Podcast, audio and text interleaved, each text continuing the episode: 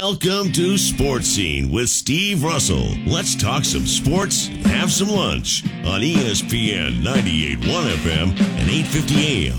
WRUF. Hey, what's up? Welcome into a Tuesday edition of Sports Scene ESPN 98.1 FM, 8:50 AM.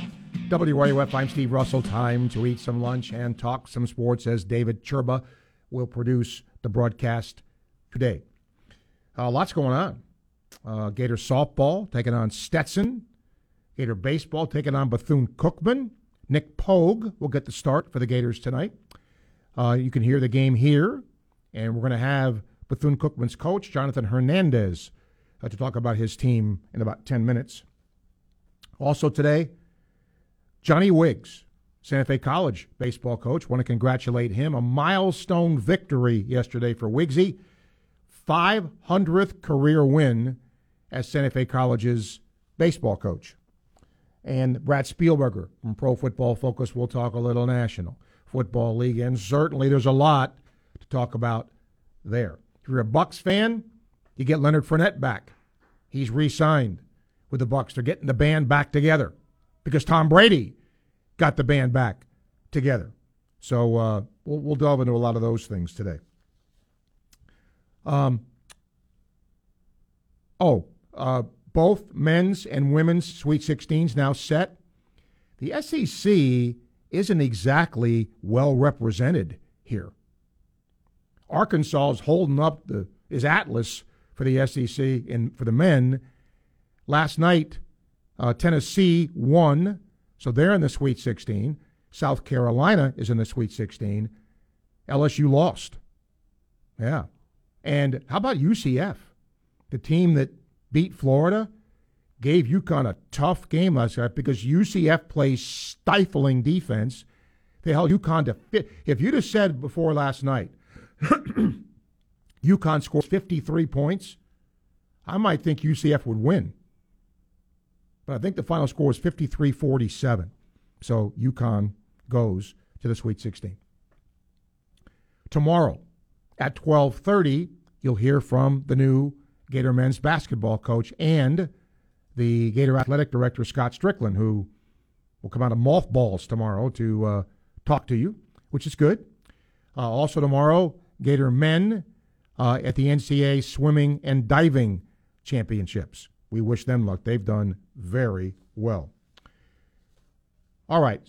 Oh, and uh, lacrosse plays tomorrow too. They they'll play Stetson. A lot of talk yesterday about Florida's new basketball coach. Some are skeptical. Well, the hiring process now is finished in the SEC. And the point that was made by some people yesterday that Florida deserved a bigger name coach. I'm not going to sit here and tell you that South Carolina, Missouri, maybe even LSU uh, has as much basketball pedigree as Florida has. But look who those programs hired. LSU hired the guy I thought Florida would hire from Murray State. Look who South Carolina hired. Look who Missouri hired. Okay? It isn't Mike Krzyzewski.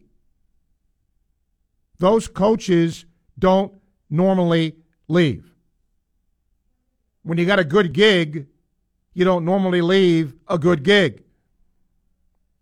You know, did, did Ray Tanner at South Carolina make a phone call to, to Coach Drew or make a phone call to Jay Wright?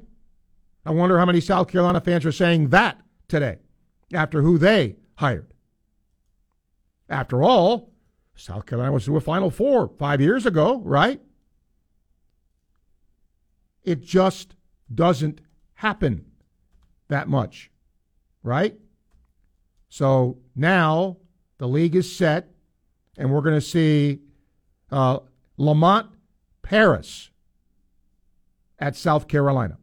Yeah. He is the coach at Chattanooga. Not Tom Izzo, not anybody like that. Okay? Mississippi State has a new basketball coach, right? Look around the SEC, right? You look at Mississippi State. Chris Jans is their next coach. John Cohen, former Gator baseball assistant coach, now the AD over there, hired him. And guess where he came from? Well, it, it wasn't. He's only been a Division One coach for six years.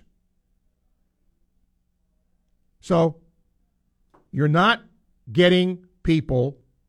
I believe he was at New Mexico State. Correct me if I'm wrong, but I think I'm running that. So you're not getting people from Duke and North Carolina and you know wherever else to go coach now. All these schools are getting up and comers. Very difficult to get. And look what Mississippi State did with Ben Howland. How did that hire work out? He was an established coach. You don't think Mississippi State fans were happy when Ben Howland got hired? He coached at UCLA, right? Or not UCLA, Ohio State. I mean, he he's coached other places. Is my point, and it didn't work out. Sometimes it doesn't work out, right? So hopefully for all those schools, it does. But we will see. All right. Uh, we will take your calls 392 8255. Uh, and I wanted to make sure I was right. Ben Howland coached at UCLA for 10 years. 10 years, including playing Florida back in Florida's glory days. But he'd coached at Pittsburgh and he coached at UCLA before getting hired at Mississippi State. So my only point is when he was hired, a veteran coach, you'd think it would work out. It didn't. Sometimes it just doesn't work out. 3928255. You can email srussell at wruf.com. Aaron says, excited for any new coach coming in. I don't get what people are talking about offense. Lots of things are cookie cutter today. Monkey see, monkey do. I agree with you about what Coach White coming in here and his offensive assessment. Okay. Uh, John sent me something yesterday about if if Coach Cal was let go at Kentucky, who they would get. But he actually says he's watching videos on Coach Golden, and the experts keep describing him as analytically savvy. What do you think that actually means? How's that a tribute in a head coach to help a team win? If that is the most common trait a coach is first described as, does that concern you? Would you rather be described as a relentless recruiter, innovative offensive mind, great teacher of the fundamentals? Well, analytics, and this is way above my pay grade here, John, but analytics has crept into everything and into every sport. Okay? Analytics are things like how many points do you get per possession? How many it, goes into all of that. So, do I think that's important? Yes. I do. That that's analytics is part of it, it shows offensive offensive efficiency. It shows defensive efficiency, things like that. So so yes. But is it something that the lay public is used to hearing? No. You're, to your point, you used to hear relentless recruiter, uh, you know, a proven winner, all that kind of stuff. But but now the analytics part is part part of what athletic directors look at when it comes to hiring of a coach. That's just part of it.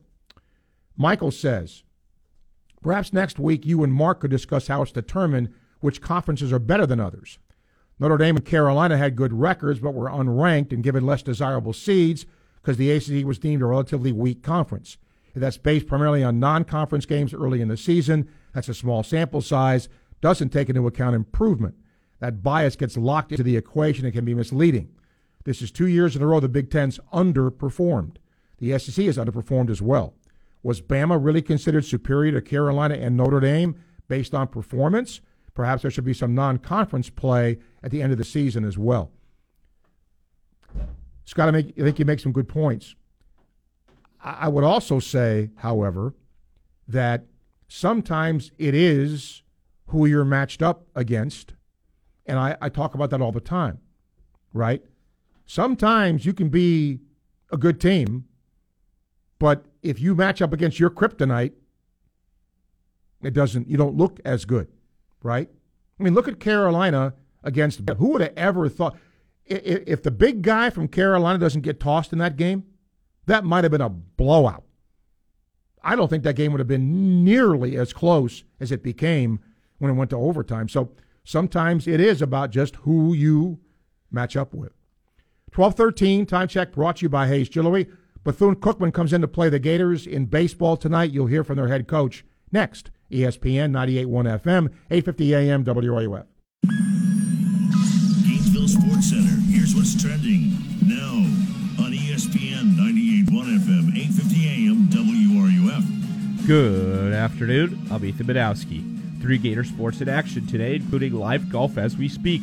The men are in action at the Linger Longer Invitational in Georgia. Currently, the Gators are 3 under for the day and in third overall at 15 under par. Softball travels down the road to face the Stetson Hatters at 6 p.m. tonight.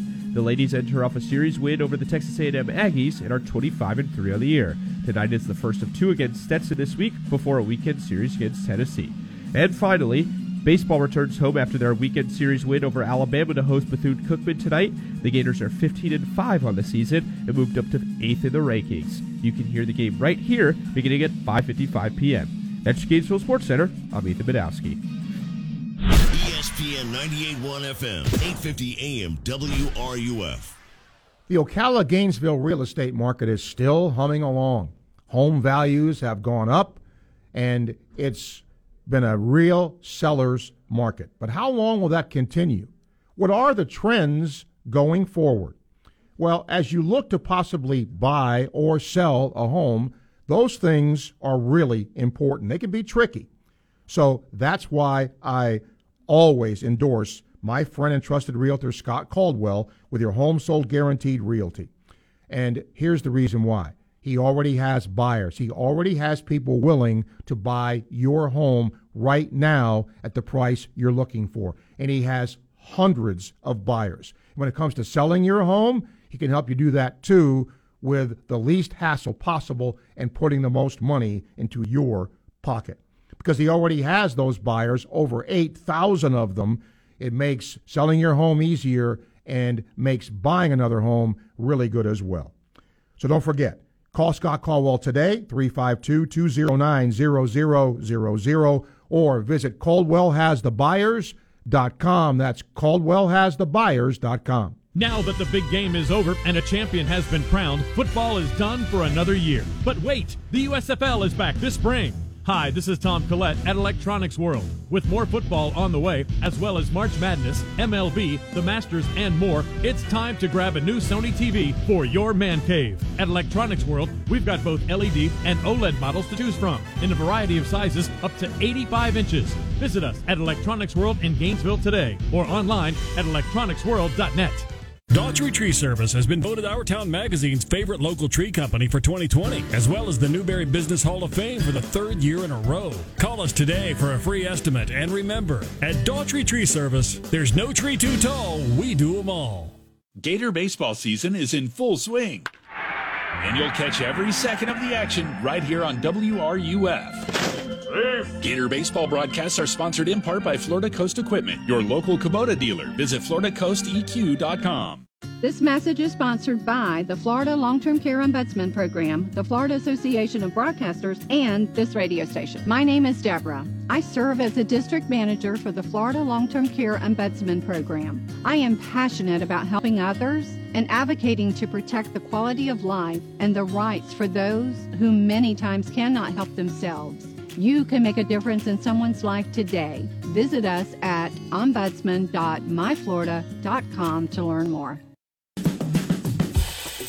Kelley Blue Book is the one stop shop for pricing, fixing, selling, and instant cash offering.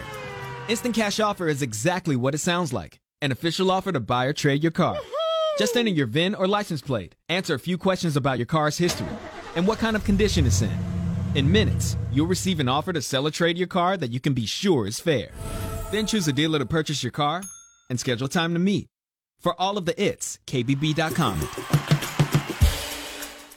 Coming in April, Tampa Bay Rays baseball, right here on ESPN 98.1 FM, 8:50 AM, WRUF, and anywhere in the world on the WRUF radio app. This is Gator soccer coach Tony Amato, and you are listening to Sports Scene with Steve Russell right here on ESPN 98.1 FM, 8:50 AM, WRUF, and anywhere in the world on the WRUF radio app.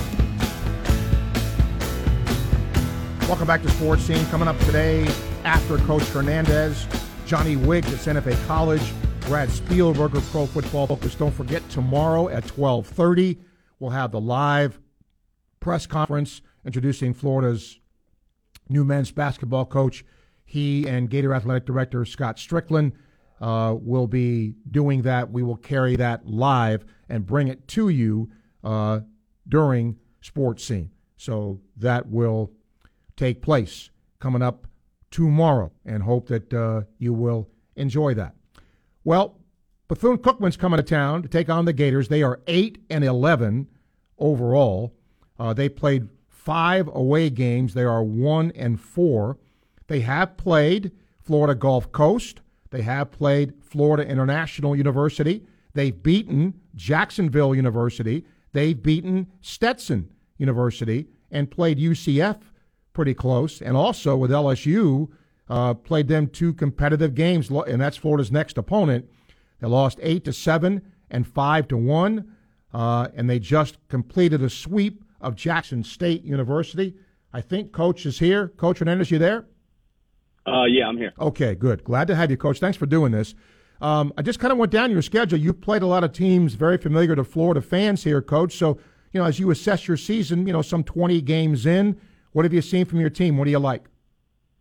Um, I, I mean, I, you look at our schedule, and you're absolutely right. These are opponents that, that are familiar to, to Florida fans, but you know, for us, we wanted to put together a tough schedule um, with the long history and tradition of Bethune Cookman. Uh, you know, 19 conference championships in 22 years in the Mideastern Athletic Conference.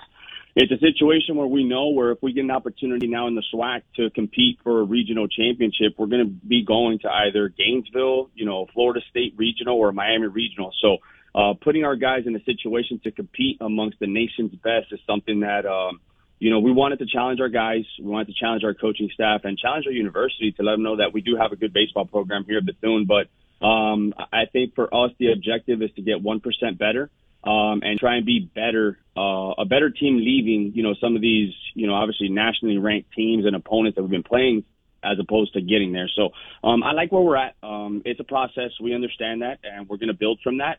Um, and at the end of the day, that experience is going to pay dividends down the road for us, um, you know, as we get going in SWAC conference play. Tonight you start a lefty, Alec Mendez, no record. Tell me about him. Um, Alex, a uh, workhorse for us, man. I mean, just the, the way he's handled adversity. Um, you know, he was a Saturday starter for us in 2020. Um, and as we know, the pandemic kind of shut that down for, for everyone. And, you know, for those that don't know, you know, Bethune Cookman uh, opted out of athletics for the 2021 season. So, um, he was set to go, um, you know, to another NCAA institution, but the waiver got canceled or, you know, whatever it was. Um, and he ended up having Tommy John. So he's a guy that he's going to make his first start of the year, um, his second appearance. Um, but he's going to be a lefty. He's going to throw strikes. He's going to compete, and uh, he's a bulldog on the mound uh, for sure. Um, you know, hitting wise, coach, I know you know you'd like the number to be better, and sometimes you can get off to a slow start and get better. And you played a very competitive schedule. Uh, are you getting better offensively? Uh, yeah, I think we are. Like we all know, right? I mean, hitting is tough, um, especially when we're facing the type of arms that you know that we're facing. But at the end of the day, you know, for us, we're going to put pressure on the defense. Um, we're going to capitalize on some mistakes. Um, yes, you want the batting average and the power numbers to be better, uh, but from where we're at right now, and you know how our offensive philosophy is, I think we're heading in the right direction. Um, you know, like I said, the experience that these guys have had throughout the first 18, 19 games, it's going to provide uh, dividends down the road. Playing teams like you have, LSU, because it, it, gets you ready for conference play, and you've gotten off to a good start there. Isn't that what that's really about, Coach? Playing that good competition and getting you ready for the league? Absolutely, um, because we all know, especially you know in the SWAC, um, you know there, there hasn't been uh, a team that has uh, earned an, an at-large bid. So you either have to win your conference or your season is over. So we put the schedule together knowing that um, to get us ready for the conference championship uh, or the conference uh, season as a whole. Um, but but yeah, it's, it's going to pay dividends down the road, and you know for us, it's just trying to get one percent better, um, building it kind of brick by brick, um, and get ready for conference play because at the end of the day, that's what's most important to us. You know, given that you're throwing a guy tonight that hasn't thrown a lot, and you have to you know get ready for a weekend, you're just going to kind of piece it together tonight with some different arms.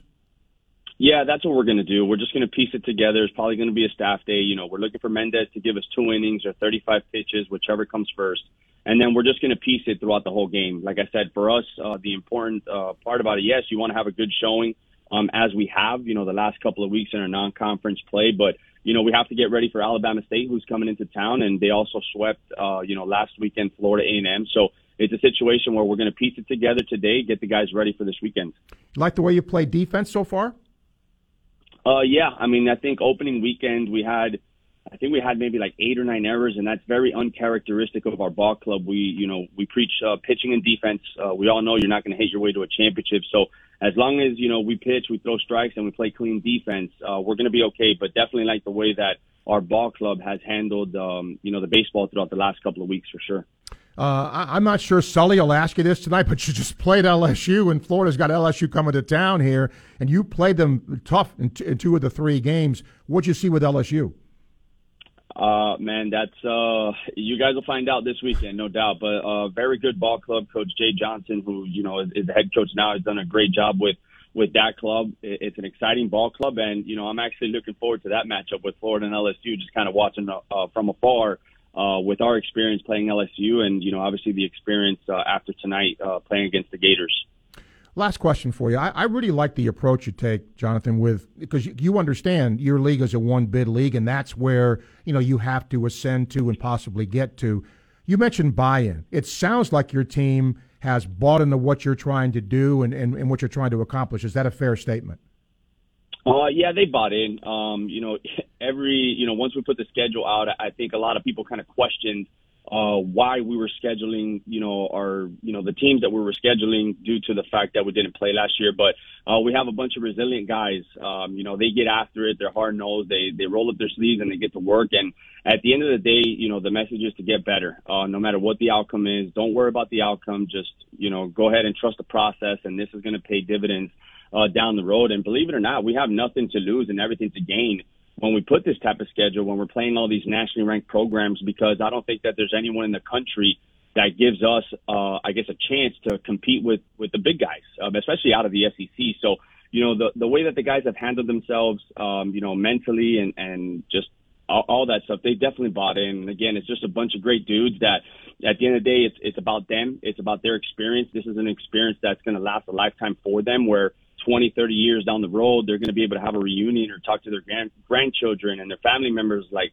I got an opportunity to go play at the box. I got an opportunity to go play at Florida, um, you know, with the type of teams that we play. So for us, it, it's providing them uh, uh, an experience that's going that's to last a lifetime. But they've definitely bought into, you know, what we're doing and, and what we're about to accomplish. Um, and I think you'll see that tonight. That's great stuff. Uh, Bethune Cookman and the Gators tonight. You can hear the game here beginning at 5:55. Coach, thank you for your time and uh, appreciate you taking it. Thank you. Appreciate it. Have a good one. Okay, thank you, Coach. That is Coach Jonathan Hernandez from Bethune Cookman. He's absolutely right. I, I love if what he just said. I'd love to play for him because you can get 30 or 35 wins if you play, you know, a non-competitive schedule. But what does that really get you? If your goal is to win your league and then get to the NCAA tournament into a regional, well then playing teams like Florida. Now you don't want to play them every week. That that is for sure. But my goodness, uh, you get a, it's a measuring stick playing Florida and LSU, and that's a good thing. Twelve twenty-seven time check brought to you by Hayes Jewelry. A big milestone win for Santa Fe College baseball coach Johnny Wiggs. He's here to talk about it next. ESPN 98.1 FM, 850 AM, WRUF. This is Hub Brown, Dean of the College of Journalism and Communications here at the University of Florida, and you are listening to ESPN 98.1 FM, 850 AM, WRUF, the home of the Florida Gators.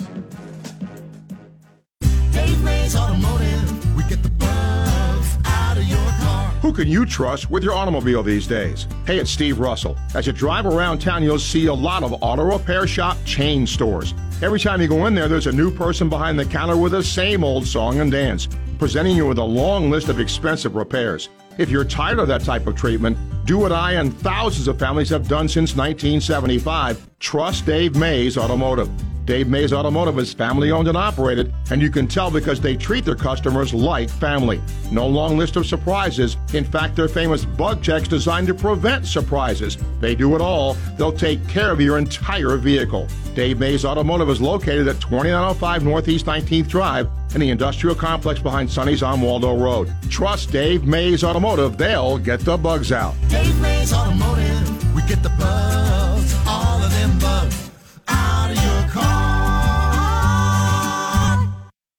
Since 1988, the Alachua Conservation Trust has helped preserve more than 54,000 acres of land and wetlands in 16 north central Florida counties. From easements to historical preservation to environmental education, your donation to the Alachua Conservation Trust assures these lands and new ones are protected for generations to come. Visit AlachuaConservationTrust.org to learn more and to make a donation. That's AlachuaConservationTrust.org. When it comes to taking care of your acreage, don't mess around. Toro Zero Turn Mowers cut big yards down to size in less time, so you can spend more time hunting, fishing, or just enjoying the day. Built with comfort enhancing, productivity boosting features like My Ride suspension that take the ache out of acreage, massive rear drive tires for ultimate traction, and ultra durable iron forged cutting decks you can rely on for years to come. Bowl through anything that dares get in your way. Toro. Count on it. Visit toro.com slash zero turn to find yours. From the UF Weather Center, here is your WRUF weather update. After a warm and sunny afternoon, you'll notice increasing cloudiness this evening into the overnight. Low temperatures staying mild. They'll drop into the mid 60s. Tomorrow, a mixture of clouds and some peaks of sun. Highs still warm in the lower 80s, but we'll have a system approaching our area from the west. That's going to give us a good chance for thunderstorms tomorrow evening through Thursday. In the UF Weather Center, I'm meteorologist Megan Borowski. This, keep it on the down low here, is the Dan Patrick Show. Former Jags coach Urban Meyer was unfamiliar with star players around the NFL, including Deebo Samuel, Jamal Adams, and Aaron Donald. Urban Meyer reportedly said the following Who's this 99 guy on the Rams? I'm hearing he might be a problem for us. How's that possible? Dan Patrick. The Dan Patrick Show. Weekday mornings at 9, right here on WRUF. Keyshawn, J. Will, and Max. Weekday mornings at 6, right here on ESPN 98.1 FM, 850 AM, WRUF, and anywhere in the world on the WRUF radio app. Sports Scene with Steve Russell continues here on ESPN 98.1 FM, 850 AM, WRUF, and on your phone with the WRUF radio app. Well, he may not know who 99 is, but he knows what 500 is. That's right. Santa Fe College coach Johnny Wiggs getting his 500th career win as Santa Fe's coach, and he now joins us to talk about the accomplishment. Wiggsy, thank you for doing this. Congratulations to you, my friend. That's uh, a nice round number for you there. Thanks, Steve. It's uh, to get 500 wins here at Santa Fe is is is awesome. It just means I've been been here a while had a lot of good players and some great assistant coaches to help me along the way, and uh, it's been a lot of fun. This is what I've wanted to do forever. Were the players aware of this? Yeah, our, our um, yeah our, our uh, John Ernie, our associate AD, did a, does a great job with all everything around here, and I think he sent out a lot of stuff and passed the word and those kind of things. Um, yeah, so you know, you know, I started my career at Polk. I got my first opportunity sort of back home where I grew up, and um, and was down there eight seasons. But the last, you know, been here now 16 years, so 24 years as a junior college head coach, and uh, it's been a lot of fun. I, I was telling somebody yesterday that uh, when I decided that junior college level is where I wanted to be at, and you know, this is where I always wanted to get back to. Uh, had a chance to play here, of course, played at University of Florida, met my wife here. My wife was from Gainesville, so the goal was to always get back to Gainesville. Dr. Sasser uh, and Jim Keats, my AD, past AD, gave me that opportunity 16 years ago, and uh, it's been awesome ever since. What kind of a season has it been for you so far? Uh, we've been up and down. We um, we're 16 and 13 overall. We're four and four in the conference. We lost. We were we had four to five guys out at a time during non-conference, um, and most of them were starters for us. And I sort of think that really hurt our sort of rhythm and getting those guys number at bats and so forth that they needed.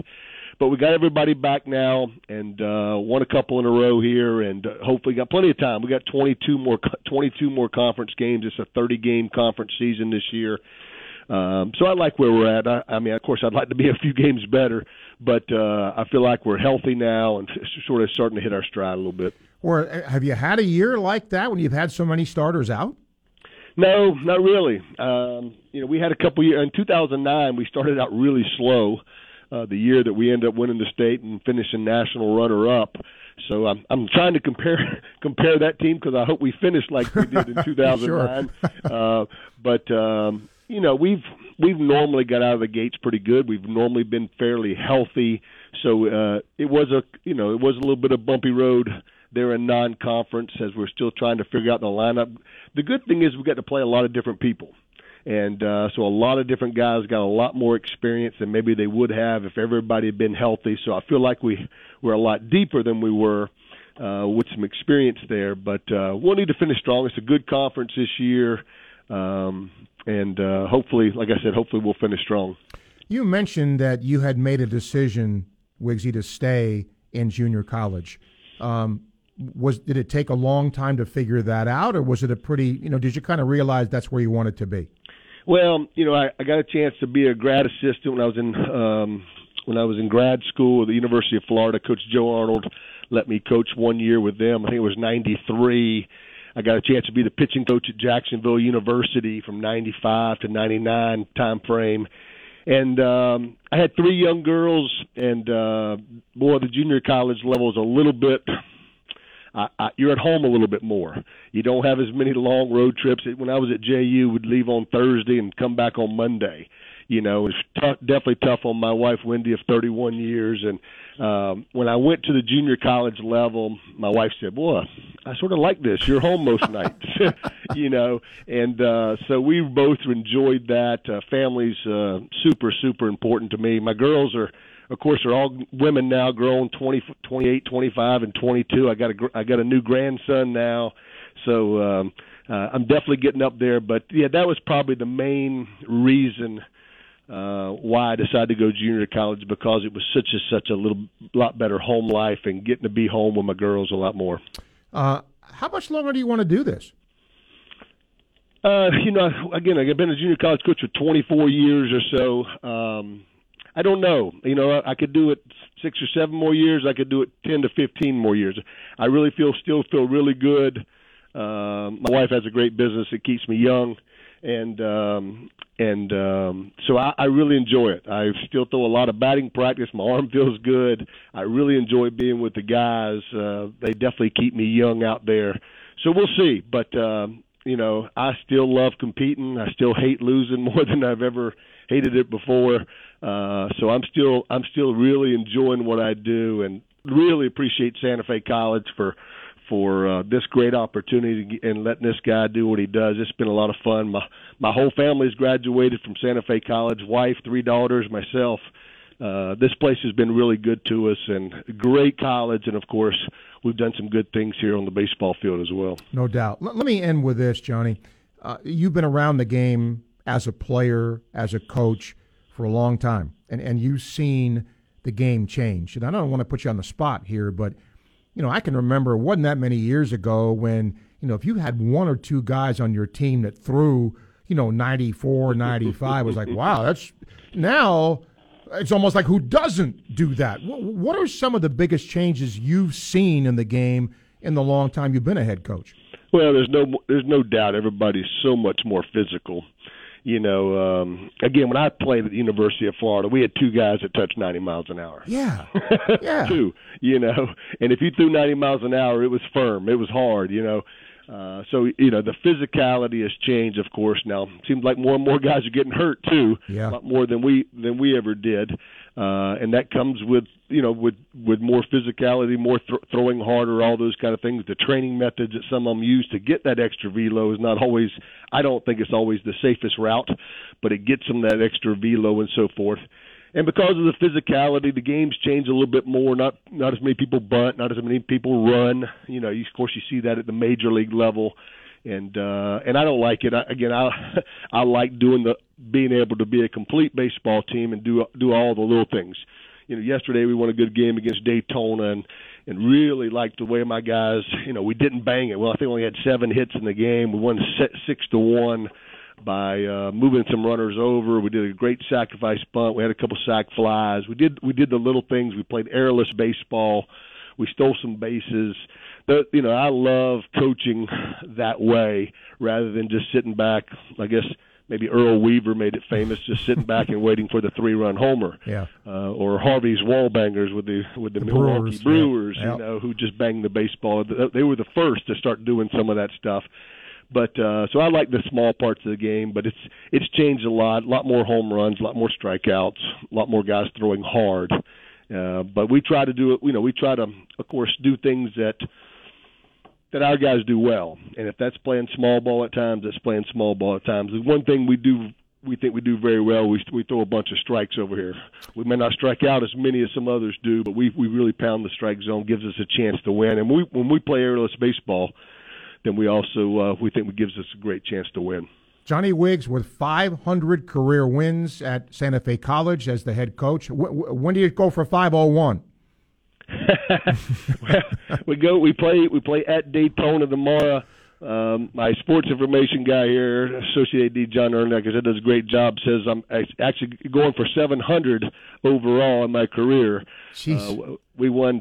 Uh, my my assistant coaches and I had a chance to win 199 games. I'm told at Polk uh, before coming here. So, like I said, Steve, I've been I've been around a long time. I'm getting old. I'm a granddad now, but uh, having having a lot of fun. Had a lot of great players here at Santa Fe and some great assistant coaches. And like I said, appreciate the opportunity I've been given. Well, I appreciate you, my friend. Congratulations on that honor, and uh, uh, stay healthy and have a good season. We'll talk to you soon.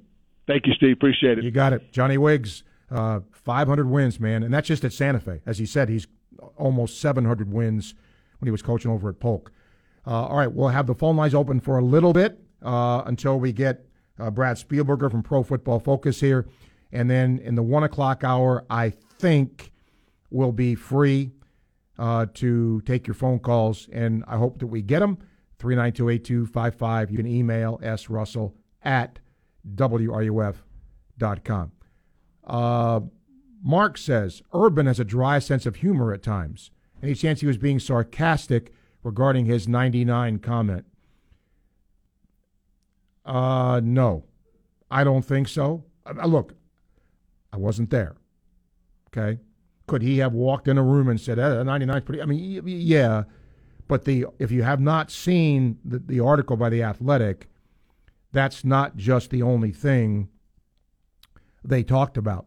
Uh, DJ Chark had quite a few things to say uh, about how Urban treated the receivers, and you know, and and that just goes to show you. And I'm not throwing shade at him at all. What I am trying to say, however, is I think everybody just assumes that if you're a good college coach, you can just waltz in and be a good pro coach.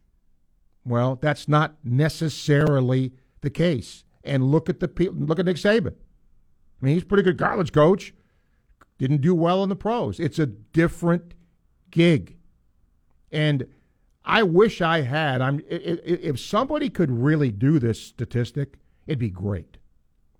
Let's just say in the last, I don't know, 30 years. Okay? Take a coach who was a head coach in college and here was that coach's record. And then that coach went to the NFL as a head coach. What was that coach's record? I, I wonder what that would show, right? And, and I, my, my gut instinct tells me it would show that a majority of them didn't do well as pro coaches. Sam says, Don't understand why most Gator fans think we're entitled to getting an elite basketball coach when it's very rare to leave an established culture and begin again. It takes more time, in my opinion, to set up a really good culture in basketball compared to football. I think UF fans think it's one and the same, and it's simply not. I'm excited to hear Coach Golden tomorrow. Hope he engages with the fans and boosters. I think Coach White checked out of that arena years ago. I don't want a rah rah guy, but somebody who gets it when dealing with the fan base. Tampa Mike says no problem with the basketball hire. I bet you when Billy Donovan was hired, nobody knew who he was. And back in the 70s, UF hired a Dean Smith top assistant in John Lotz, and that wasn't a home run. But I say let's get on board. This program needed a change, an injection of energy. We got it, and we'll see it tomorrow when the golden era is officially announced. Yeah, okay. Uh, and one more here. Uh, Troy sent me this email, and I'm going to just read part of it. Uh, and, and, it was it was very very kind of him to, to say the, some of the things he said, which I won't go into. But he said, um, uh, "I prayed and gave thanks for your patience and calmness as I listened to the callers already complaining about the new basketball coach. Search was rushed. We need to deserve an established winner. Need the next Billy Donovan. Strickland better get this right." He says, "Golly, give the guy a chance." And as Mark Wise said, there is no next Billy Donovan. Uh, Todd Golden's 36, has a three year 57 and 36 record uh, at San Francisco, including a COVID down year. Looks kind of similar at first glance.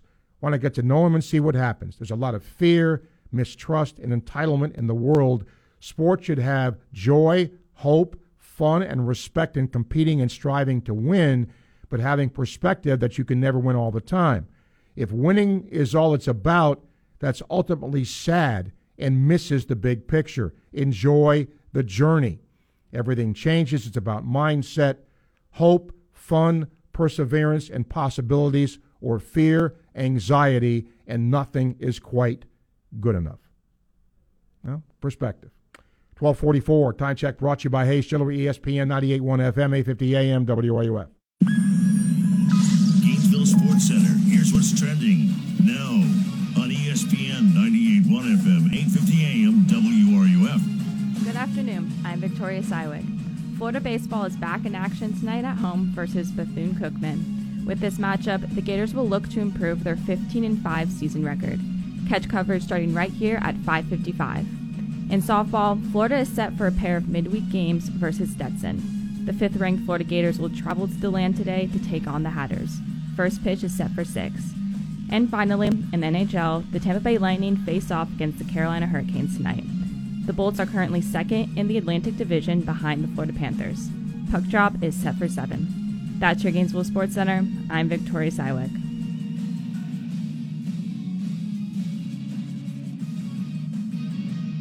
ESPN 98.1 FM, 850 AM, WRUF. There are certain memories you have of great nights with great friends. Memories that'll last a lifetime. And if you're like a lot of folks, many of those memories happened at 1728 West University Avenue in Gainesville. It's been many names over the years the College Inn, the Purple Porpoise, Gator City, and six years ago, a new establishment was built at that address the Social at Midtown. The Social at Midtown is Gainesville's favorite restaurant and rooftop bar and is located right across from Ben Hill Griffin Stadium. The Social has 60 huge flat screen TVs so you won't miss one second of the action. And every night they have different specials, like you don't have to wait till the nighttime to head to the Social. They open for lunch at 11 o'clock every day of the week. Check out their delicious menu at thesocialgnv.com. Follow them on social media to see the latest specials. It's time to make new memories at 1728 West University Avenue. See you at the Social at Midtown. Hey, sports fans, spring sports season is here. Basketball, baseball, softball, track and field, and the spring football game. Boy, am I excited. Well, now is the time to prune your trees and start preparing for those nasty summer storms. Don't wait until it's too late. Call Daughtry Tree Service today for your free evaluation. 352 472 2465. That's 352 472 2465. Or check us out online. At Daughtry Tree Service, we believe a job worth doing is worth doing right. We're all on this planet together, so join Odyssey and find your one thing. March is a great time for spring cleaning, so clean out your old harsh cleaning products and detergents and look for cleaning products with green certification. Better yet, make your own from household items like baking soda and vinegar. Also, get rid of hazardous materials such as paints, motor oil, and pharmaceuticals at proper disposal locations to keep them out of the water supply. Join Odyssey, and together, each of us doing one thing makes a greener tomorrow. What's your one thing? Comes from the Spanish word el lagarto, which means the lizard. The Florida Gators come from Gainesville, which translates in English to champions. Touchdown for the Gators. A gutsy play call by the Gators. We are ESPN 98.1 FM, 8:50 AM, WRUF, the radio home of the Florida Gators. The WRUF radio app. Your source for sports every second of every hour of every day. You are listening to ESPN 98.1 FM, 850 AM, WRUF, the home of the Florida Gators. This is Gatorhead football coach Billy Napier, and you're listening to Sports Scene with Steve Russell right here on ESPN 98.1 FM, 850 AM WRUF, and anywhere in the world on the WRUF radio app. Spring practice continues for the Gator football team today as well. All right. You know, it's just a shame I have my next guest, Brad Spielberger from Pro Football Focus, who covers the NFL. Brad, really a shame that nothing's going on. It's so dull in the NFL these days. Um, yeah, I'm kidding. Welcome in. Uh, where do we start here? Um, let's start with Deshaun Watson. And I hope I ask a fair question here, Brad, but you, you, you cover the league. He's not going to be criminally charged. I understand that. But he could face suspension from the NFL, and he has these civil lawsuits hanging over him, and yet a team gives him a fully guaranteed contract given all that hanging over his head. That logically doesn't make sense to me. But does that? I guess that makes NFL sense. Is that uh, uh, the right thing to say? So the, the the thing here was because Deshaun Watson had a no trade clause in his contract, it effectively made this a free agent operation. I mean, this was not actually a trade, and and the teams were not actually negotiating with the Houston Texans.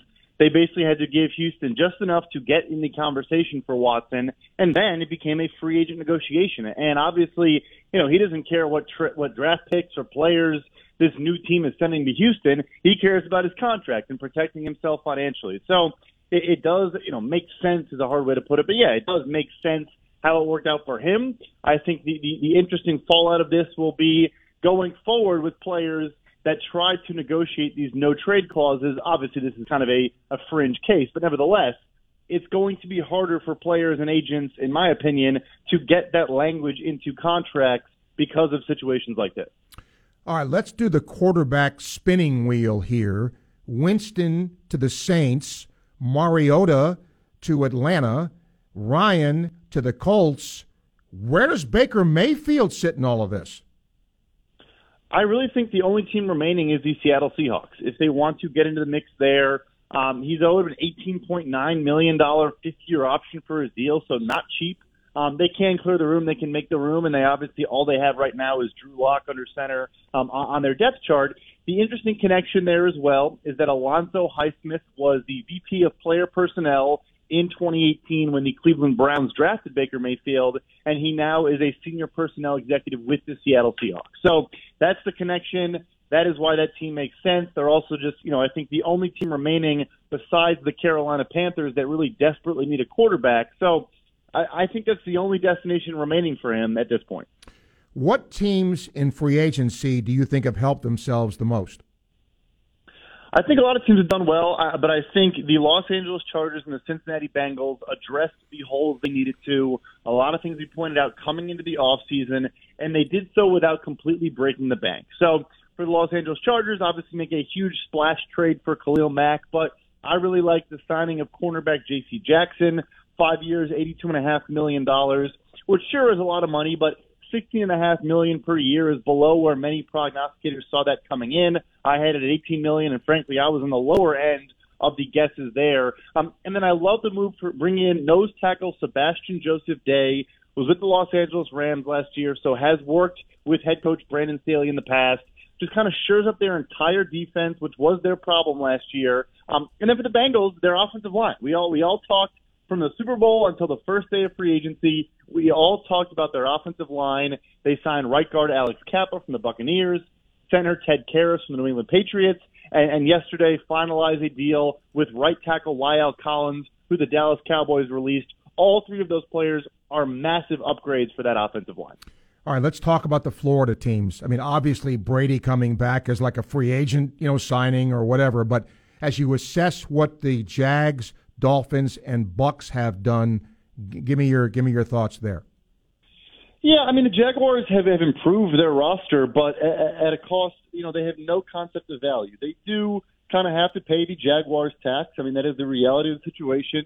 You're trying to convince players to go down there to a team that is picking number one overall for the second year in a row. As more and more articles come out every day about the crazy things Urban Meyer was doing, you know, so it's hard to do so. But I mean, the 18 million per year deal for wide receiver Christian Kirk, who has never had a thousand yard season, is insane. The 15 million per year deal for linebacker Foye Oluokun, good player from the Atlanta Falcons, still an insane value. The three year, $24 million deal for Zay Jones, a wide receiver four for most rosters, an insane deal. So, nevertheless, they are a better team. Trevor Lawrence has a lot more help around him, but they just spent with reckless abandon. Um, as for the Buccaneers, I think they had a phenomenal offseason. They did lose both guard spots in left guard and right guard, but they made a trade with the New England Patriots um, to, to bring in a really, really good right guard to replace and Shaq Mason to replace Alex Cappa, who went to Cincinnati. They also brought in, I think, a really smart move for them was wide receiver three now, Russell Gage from the Atlanta Falcons. He'll probably operate as the number two while Chris Godwin recovers, and I think that was an important signing for them. Miami's been kind of quiet. You know, they, they came into this offseason near the top of available cap space, a lot of money to spend, a new head coach. Oftentimes, those teams can be aggressive. I'm not going to hold it against them that they haven't been aggressive, and they are trying to sign left tackle Terron Armstead, who is kind of arguably the, the number one free agent on this entire class. If they get that done, it'll go a long way. They, they've kind of just not really done much, though, more focused on bringing back some of their own players. Final question: Is there a team um, that may that was not in the playoffs last year, and maybe the Chargers qualify here, that you think could be a playoff team based on what they've done so far? Would the Chargers fit that bill? The Chargers absolutely fit that bill. They obviously are in this, this gauntlet AFC West division that is, you know, everyone there is going crazy with the spending and trades and all the things they're doing. But they do stick out as a team that could now get in the playoff mix. I think the Denver Broncos make sense in that conversation. Obviously, the Cleveland Browns make sense in that conversation. And one other one, kind of more under the radar, is the Baltimore Ravens, who were decimated by injury last year. I like a couple of their signings bringing in right tackle Morgan Moses on a three-year, $15 million deal, one of my favorite value signings of the entire offseason. If they can just get healthy and just play Ravens football, there's no reason they're not back in the playoffs next year as well. I wouldn't do an interview with you if I didn't mention Aaron Rodgers. So Davante Adams goes elsewhere. That to me is frightening if I'm Aaron Rodgers. Where do the Packers go now to get him weapons? They have to do something. They cannot just rely on this draft class, even with multiple first round picks and, and multiple first and second round picks and a very talented class. I I think they still need to explore potential trades. One veteran I like is Houston Texans wide receiver Brandin Cooks, who of course has been traded a bunch of times in his career. All he does is show up and put up a thousand yard receiving seasons wherever he goes. He's one of two players in NFL history to have an a thousand yard season for four different franchises. A rookie contract player they could try to go after is Seattle Seahawks wide receiver DK Metcalf. I think that would take a big trade, and they'd probably sign him to a pretty big extension right away. Um, those are two guys, though, that I'm calling and forcing the GM to hang up on me. um, you know, uh, because they have to. They, they they do not have a viable wide receiver on the roster as of today. Yeah, I, I totally agree with you. As always, Brad, where can people see your work? Yeah, you can follow me on Twitter at PFF underscore Brad, and you can find all of our work breaking down all this free agency news and, and analysis on PFF.com. Pleasure to have you. Thank you. Thank you. Knows his stuff. Brad Spielberger, Pro Football Focus. It's amazing to me, but I know it firsthand something that he said, being a Jets fan, I will tell you what two former Gator players who played in the NFL told me about the Jets franchise. And it's what we're seeing now with the Jaguars. Players did not want to play for that franchise. They did not. Because they felt it was dysfunctional. They felt that they weren't going to win. And so they did everything they could possibly do to not go there. They told me the only reason you went there was to get paid. So if you won a Super Bowl, if you had a ring and you wanted to, you know, make more money with a team, you suffered and went to the Jets and knew you were going to suck, but you're going to make more money. Exactly what's happening with the Jaguars. He said it. Okay? They overpaid a ton to get a guy like Christian Christian Kirk. God bless him. If he gets over a thousand yards for the Jags, that'll. I mean, and, and he and look, Trevor Lawrence had to get some help. They just overpaid to get the health, the help, and how much help is it really going to be? But that's the Jags franchise is in the exact same place as the Jets because nobody wants to go there because they their front office is terrible and they don't win. But if you want to make money, you suck it up and you you take the losing. We'll see if that culture changes and maybe that's what they're starting to try to do, but it's going to be a long long road for that franchise. Coming up, hour 2 of Sports Scene. Thank you for tuning into the first one. You're listening to ESPN 98.1 FM, 8:50 AM WRUF.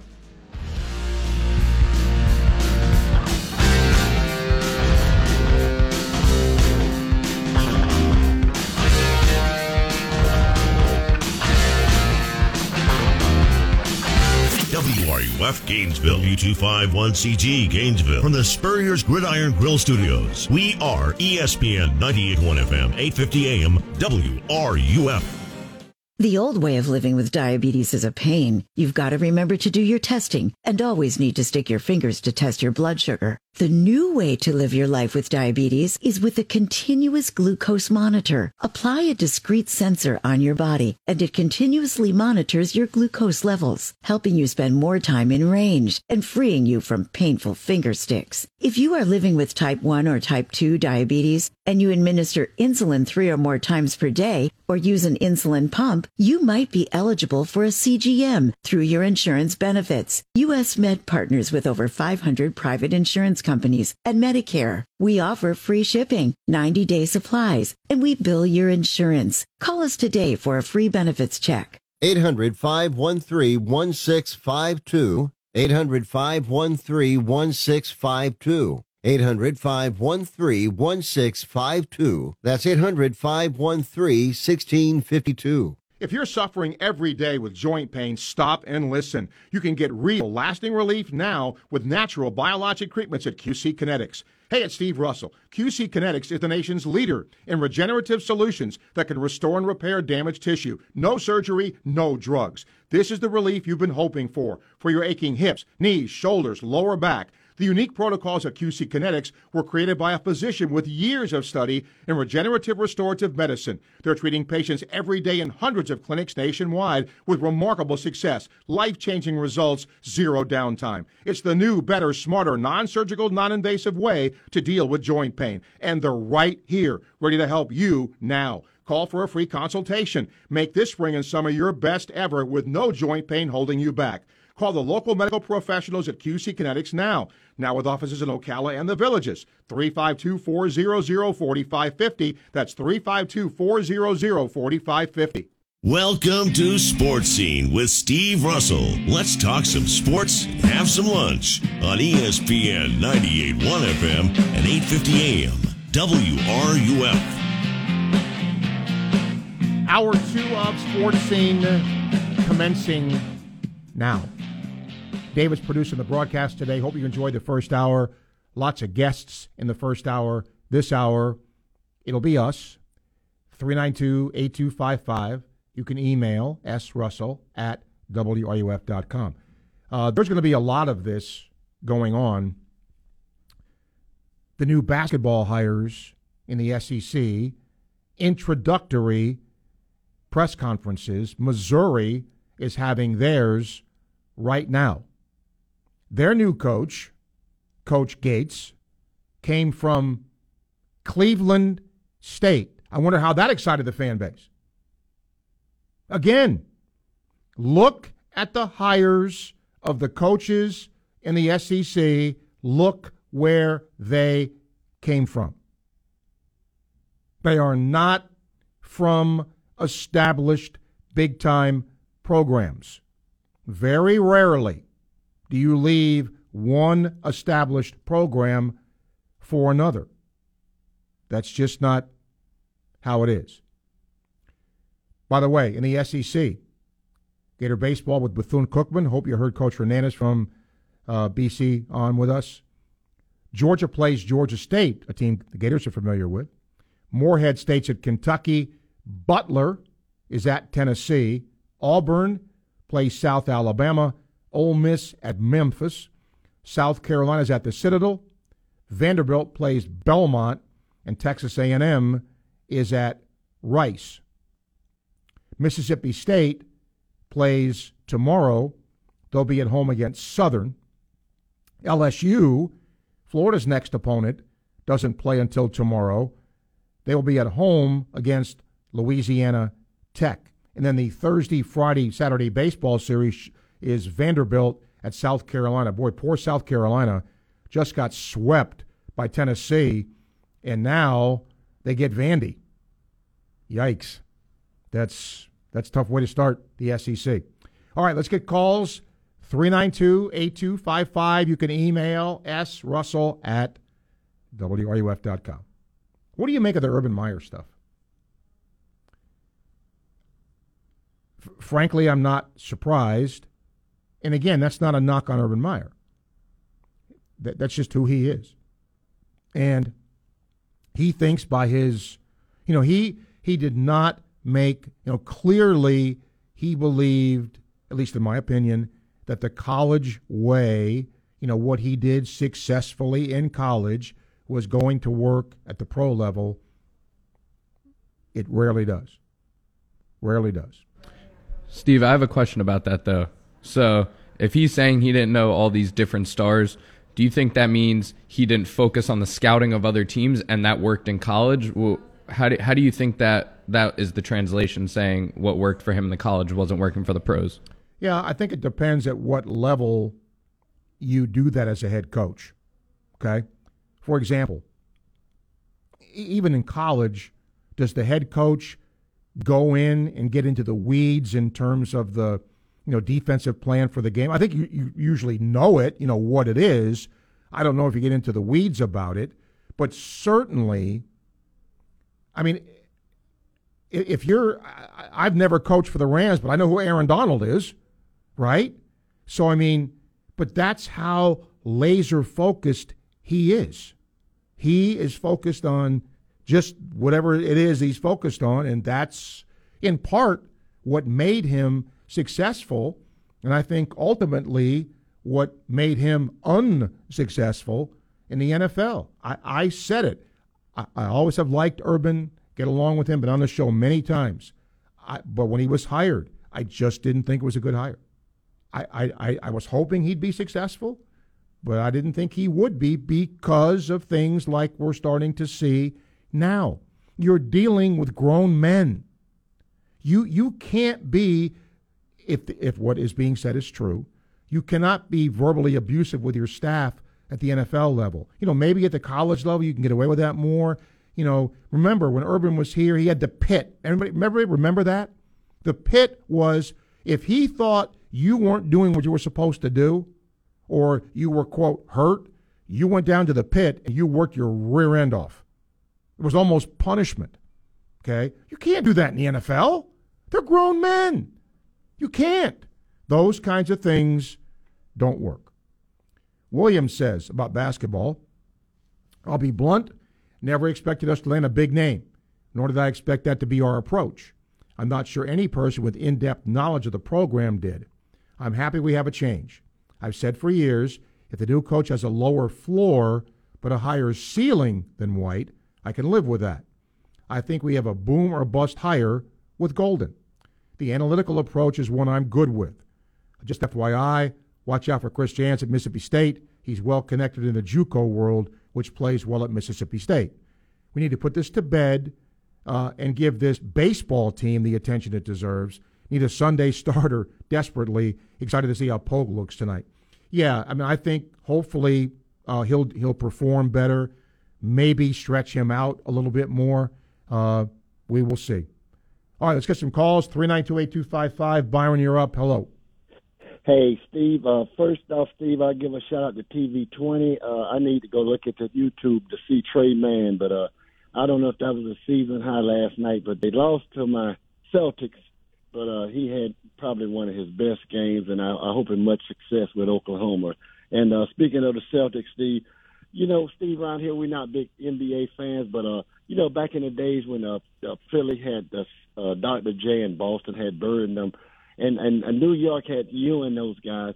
It was, you know, we Miami was coming on, but that was the hub, and and I kind of was through that area, but I just love to know what it feels like up there because you know Boston is coming on, Steve. You know, and I'm not just jumping on the bandwagon. And uh, you know, you got Brooklyn and, and Philly, man. You know, Embiid, take my hat off to him. And and real quick, Steve, I want to shout out to Coach Donovan. You know, Chicago. So I'm real fired up about the NBA, which is one of the few people down here. And Steve, also, I want to give a shout out to the NCAA tournament. Man, that's some great basketball. I'm so proud of those guys. You know, even to say I was once a basketball player, it feels good. That, you know, and I think it's doing good stuff. It's it's always some bad seeds, but you know that's a great tournament. Great guys, great coaches. You know, even the guys retiring. I don't want to get into names, but it, it, it's done a lot of good things. And last but least, Johnny Wiggs over to Santa Fe. And like we were talking yesterday, Steve, it's always good things. And, and for just to win in Florida in junior college or something, Johnny. So congratulations for your wins and go Gators. All right, Byron, thank you. I wonder why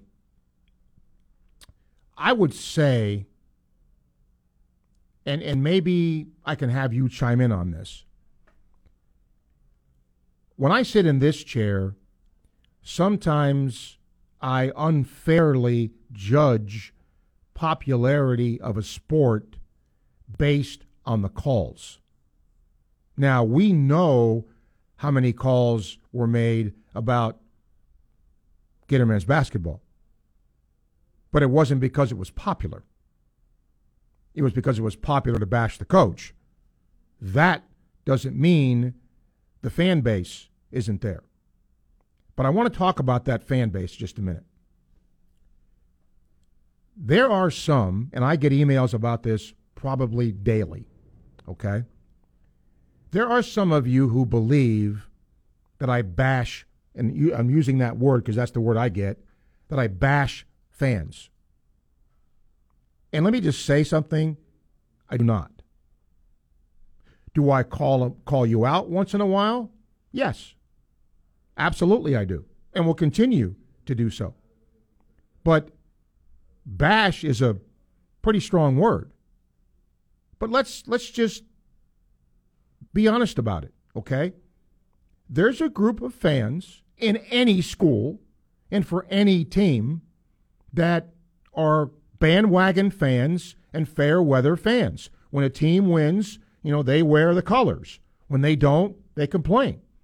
That's and it's not that's not just Florida. That's anywhere. But I think what is lost today, and I'm going to repeat what I said last week. When I went to school here, okay, I know, I know, but when I went to school here, Florida had never won an SEC football or basketball championship. I want you to absorb that for just one minute. Okay? Forget about national. Florida had never won an SEC championship in football or basketball. Today, why would you go watch those teams play? Why? They don't win. They didn't win anything. Okay? I went as a, as a student to watch football. I went to, to, to watch basketball. And yeah, you know, did I want my team to win? Of course I did. But I also liked it when I saw, you know, the great players that have come through the SEC and played here as well. But I wonder if, given today's technology and given today's thought process, how many fans would have really gone back then and watched Gator sports? I would venture to say a lot fewer because it's all now it's all about winning. If you don't win, you don't go. And there's only one sport on this campus that can survive that, and that's football. If basketball doesn't win, people don't go watch that team play. If baseball doesn't win, they won't go watch that team play. Uh, that's just how it is. I'm not saying it's bad, but how it is. Gator man, what's up? Well, what's going on, Steve? I agree with you 100% wholeheartedly. You know, I've been a Gator fan all my life, and the bottom line is, I mean, once you get a taste of that uh, national title, you want more. And when you don't get it, I mean, you get upset, and you always want to blame the coaches. But the bottom line is, it's uh, it's a composite uh, problem. I mean, if you don't, if coaches don't win, they most of the time they don't have the players, didn't get the break. But we as fans, we uh, we just get spoiled sometimes. Oh, of course, and and that's any fan base. I mean, you don't think Patriots fans have been spoiled by Bill Belichick? Of course. What do they expect? They expect if you don't go to the Super Bowl. Oh, I mean, that's how it is. Oh, no doubt, no doubt. But you know, yeah, yeah the real fans they gonna show up no matter what. I mean, you got the bandwagon fans that well they ain't winning, so I'm not going. They they let the other fans worry about uh, picking at them about their fan that their team is not very good, and that gets that bothers them some, but doesn't bother me any. And that leads to my top ten, Steve. I heard a guy yesterday. He, he had to come out basketball. Well, I got the top ten reason I wholeheartedly disagree with the caller yesterday who said Florida was not even Tennessee in basketball, and I got the top ten reason I disagree with that. Uh, I went number ten at this point in their career. I would take Golden over Rick Barnes seven days a week and three times on Sunday. Number nine, when you think of Tennessee basketball, what name comes to mind? It's Pat Summitt. Number eight, Florida has been to the Final Four with two different coaches. Number seven, how many Final Fours have Tennessee men been to? When you get to zero, stop me. Number six, who does Tennessee men play this week? Nobody. Number five, you have five Final Fours. Number four, Tennessee men, how many? Zero. How many national titles Tennessee men have? Zero. The Gators got two. And number number two, you may may not be Kentucky or Duke. And number one, no, we are not Kentucky or Duke, but Tennessee men, they are not flawed either when it comes to basketball. Steve, you have a good day. Gator man, thank you. 115, time check brought to you by Hayes Jewelry, ESPN 98.1 FM, 850 AM, WRUF. Gainesville Sports Center. Here's what's trending now on ESPN 98.1 FM, 850 AM, WRUF. Good afternoon. I'm Victoria Sywick. Florida baseball is back in action tonight at home versus Bethune Cookman. With this matchup, the Gators will look to improve their 15 and 5 season record. Catch coverage starting right here at 555. In softball, Florida is set for a pair of midweek games versus Stetson. The fifth ranked Florida Gators will travel to DeLand today to take on the Hatters. First pitch is set for 6. Also, the men's golf team is competing in the Linger Longer tournament. They are currently sitting at third, 11 under par. And finally, in the NHL, the Tampa Bay Lightning face off against the Carolina Hurricanes tonight. The Bolts are currently second in the Atlantic Division behind the Florida Panthers. Puck drop is set for 7. That's your Gainesville Sports Center. I'm Victoria Sywick. ESPN 98.1 FM, 850 AM, WRUF. Folks, Southeast Car Agency here in Gainesville understands now more than ever about the value of a vehicle, right? With gas prices being the way they are, they're doing their level best to bring you as much variety as they can to give you the best choice you can make in the vehicle that you purchase. But remember, if you want a new one, it's not the place to go. But it is the place to go if you're looking for late model, low mileage vehicles, the cream of the crop in vehicles such as this. Go online, secars.com. You'll see what vehicles they have in stock. They update it constantly, and all the pertinent information is there for you. If you want to test drive, if you want to go see the vehicles for yourself, that's easy too. Just go to their Northeast 39th Avenue location and walk and see the vehicle for yourself, test drive it. There are salespeople there to, to answer any questions you might have. I have been a loyal and satisfied customer of Southeast Car Agency for years. I wouldn't recommend them if I didn't believe they were the best at what they do. When you go see them in person, make sure and tell them Sports Scene sent you to Southeast Car Agency. Hi, this is Dr. Art Mowry of Exceptional Dentistry. Listen to what our clients have to say about their experience at Exceptional Dentistry. They gave me a new mouth. I'm stunned at how much more confidence that I have now because I have a real mouth that um, that I don't have to cover. My dentist for the past 30 years, I feel like he got to a place where I wasn't sure what to do with me here. The biggest deal was they gave me an overall plan. This is where we're headed. This is what we're going to do, and then work through that plan. It is a place where you can come, enjoy your time here, have pretty dramatic work done, pain free, and then be very pleased with the results. And you leave with friends. This is Dr. Kim Mowry, and if you think you have dental problems that are too big to overcome, we're here for you. Please visit us at exceptionaldentistry.com. That's exceptionaldentistry.com. Hey, folks, if you've been to Dick Mondell's Burgers and Fries at Southwest 4th Avenue and 5th Street in Gainesville, you know what I'm talking about. If you haven't, you owe it to yourself to go because you're going to love their food. They believe better ingredients make better meals. Try their classic burger, the Impossible, and the 100% all natural chicken burger and fresh salads, too. You want a great shake? They've got those, including their new one, a Florida grown strawberry shake. Open seven days a week. Find them on Facebook and Instagram, Dick Mondell's Burgers and Fries. It's a beautiful day for a ball game. There's baseball to be played. Well, who's on first? Yeah. Go ahead. Who? The guy on first. Who? The guy playing first base. Who? The guy on first. Who is on first? What are you asking me for? I'm asking you. Every Wednesday morning at 11, we invite you to join the radio team of former Gators pitcher Jeff Cardozo and Steve Russell as the International Diamond Center is proud to bring you On Deck. Our baseball radio play-by-play battery will analyze and evaluate the latest with the Gators, SEC, and everything taking place in college baseball. Rotations and Mr. Rawlings are always front and center. Last season, I led this club in ninth inning doubles in the month of August. On Deck, presented by the International Diamond Center with Jeff Cardozo and Steve Russell. Wednesday mornings at 11, right here on ESPN 98.1 FM, 850 AM, WRUF. From pylon to pylon, we are your home for all things football. 63-yard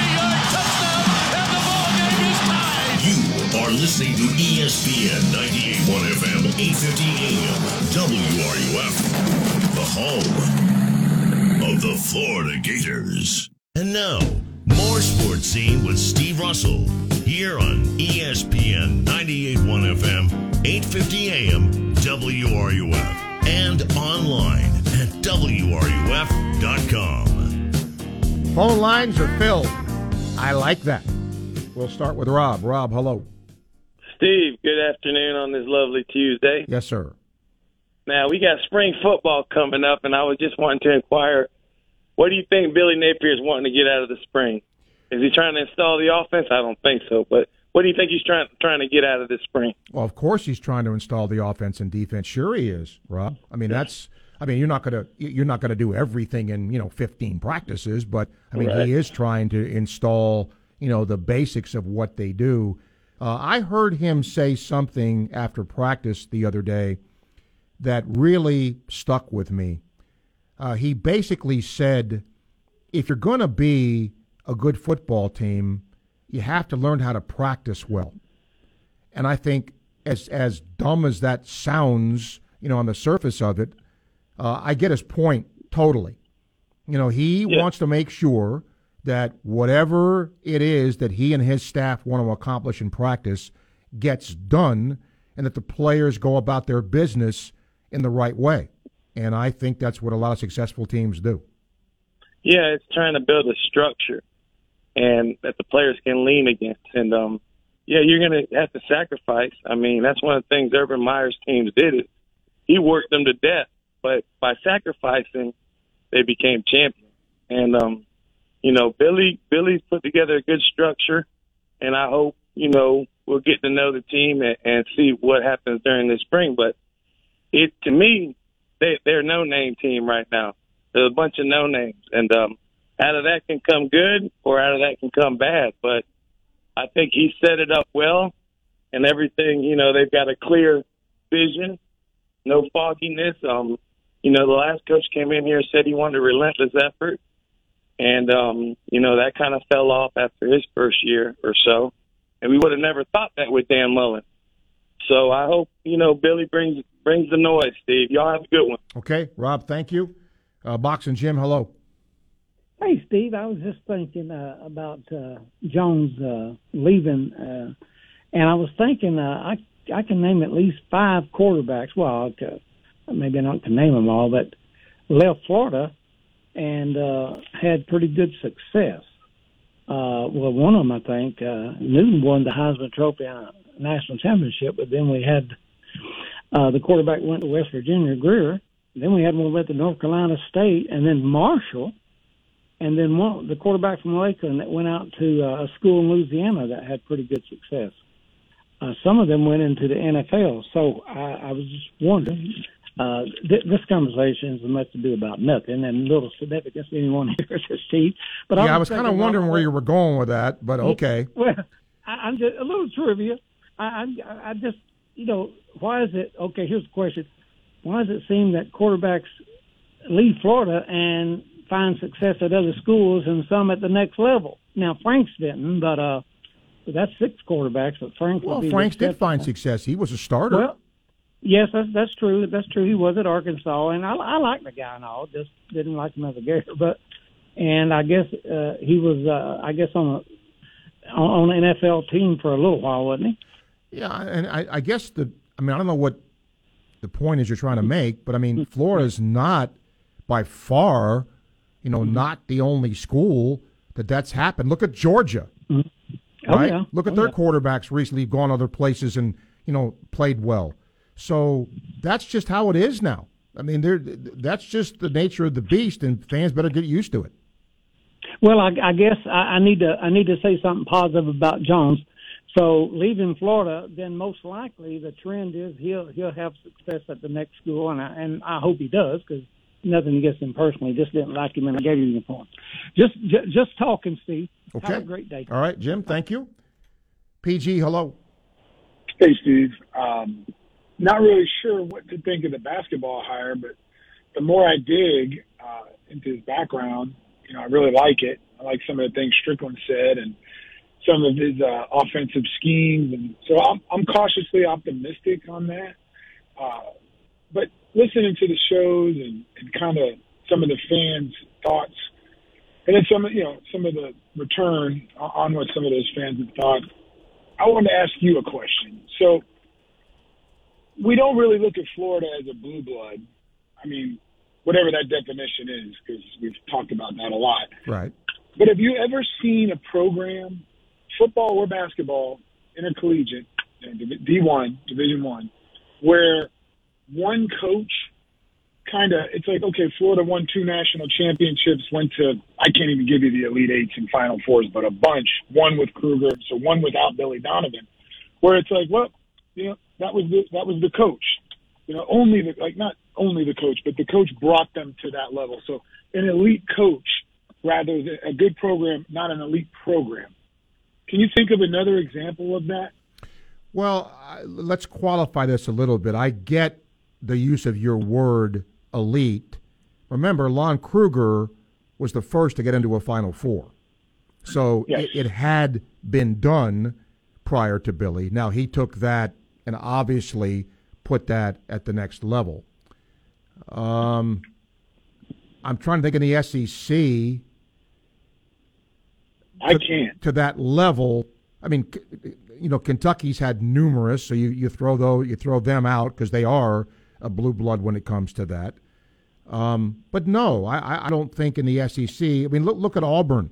Sonny Smith was successful, but not Billy Donovan successful. Alabama's had a couple of head coaches, you know, C.M. Newton, who was good, but you know they weren't. You know, Florida successful. So just top of my head, no, not not to to where that level is for No. Florida. No, it's pretty extraordinary. I mean, Billy basically when he was here, that's why it's such a such an ar- argument because it really, objectively, they were a blue blood program. If you look at the accomplishments, now when he leaves, it's like, well, they're not a blue blood program. They're not an elite. I'm just going to say blue blood and elite are the same thing. They're a good program, and I just I've never seen that before. I mean, Krzyzewski stayed at Duke. You know, um, other schools that have had those successes have multiple coaches, but I just was daydreaming thinking about that. I was hopeful when the Gators were on all, on that run with Donovan that you know it would stay like that. You know, and and uh, not to the success Billy had. I'm not saying. I mean, that's almost unsustainable. But I mean, the program would be looked at like that, and, and the fans would show up like that. And so, anyway, I've never seen anything like it. So, Well, P- PG, before you go, let me throw a couple of things at you here to illustrate your point. I think it's Mark here the other day commented when he was doing the Hoop There It Is show. There is no next Billy Donovan, and he's absolutely right. Look what's happened. Philip Fulmer left Tennessee. Look what happened to Tennessee. Bobby Bowden. Now, did Jimbo Fisher win big there for, you know, yes, but look where that program, you know, so maybe Jimbo Fisher would be an example of what you're talking about because they won a national championship after Bowden had won. So, I mean, maybe that's an example where you could say that did happen, but then they fell off the map rapidly. Miami, right? They have had multiple coaches. You know, Jimmy Johnson, Dennis Erickson, even Larry Coker. So I mean, it's been done, but not a lot. Yeah, and, and my point, my, yeah, I totally agree. My point is, I haven't seen a program just have one coach take it to that elite level, sustain it for what was Billy here, 18 years, so almost two decades, and then the program just kind of is looked at like that wasn't so much the program; it was the guy running the program. Now the program isn't bad. I'm not saying that, but like you get where I'm going at Sure. Yes. So- yes, I do. Anyway, hopefully Okay. this guy comes in golden and does big things. So, all right, thank you. PG, thank you. 130, time check brought to you by Hayes Jewelry. Half an hour left, still plenty of time to hear from you. ESPN 98.1 FM, 850 AM, WRUF. Live from Weimer Hall on the campus of the University of Florida. ESPN 98.1 FM, 850 AM, WRUF. People who love boating and fishing choose Ranger boats every time. From their fiberglass and aluminum to saltwater and pontoons, Ranger has just what boating enthusiasts have loved about beauty and performance for years. There's no better time to step up to a Ranger boat. Powered by Mercury outboard engines, for a boating experience second to none. See them now at Polaris of Gainesville, your authorized White River Marine Group dealer. Highway 441 between Gainesville and Alachua. Online at polarisofgainesville.com. Do you have a power sports vehicle you're not using or don't want any longer? Polaris of Gainesville is looking to buy your used power sports vehicle right now. If you have a boat, ATV, side by side, jet ski, or motorcycle of any make or model, we're paying top dollar right now for your used power sports vehicle. Turn that dust collector into fast cash now at Polaris of Gainesville on Highway 441 between Gainesville and Alachua or online at polarisofgainesville.com. Connection is having whole home coverage with Cox Panoramic Wi Fi. Connection is also being able to control your Wi Fi. So when you see a piece of dust crawling across the coffee table and realize it's a bug, you pause the Wi Fi using your Panoramic Wi Fi app to call in the cavalry. Who turned off the Wi-Fi? One look and your fearless wife knows. Got it. Pause your Wi Fi on any device anytime with Cox Panoramic Wi Fi. In certain cases, panoramic Wi Fi pods sold separately may be required for extended coverage. Restrictions apply. Daughtry Tree Service has been voted Our Town Magazine's favorite local tree company for 2020, as well as the Newberry Business Hall of Fame for the third year in a row. Call us today for a free estimate, and remember, at Daughtry Tree Service, there's no tree too tall, we do them all. If you're a diabetic, we have great news. You can end the painful finger sticks with a new CGM. Plus, they may be covered by Medicare, Medicaid, or private insurance. If you test and inject daily, you may qualify. Call US Med now to learn more. 800 513 1652. 800 513 1652. 800 513 1652. That's 800 513 1652. The UF Weather Center, here is your WRUF weather update. After a warm and sunny afternoon, you'll notice increasing cloudiness this evening into the overnight. Low temperatures staying mild. They'll drop into the mid 60s. Tomorrow, a mixture of clouds and some peaks of sun. Highs still warm in the lower 80s, but we'll have a system approaching our area from the west. That's going to give us a good chance for thunderstorms tomorrow evening through Thursday. The UF Weather Center, I'm meteorologist Megan Borowski. Keyshawn, J. Will, and Max.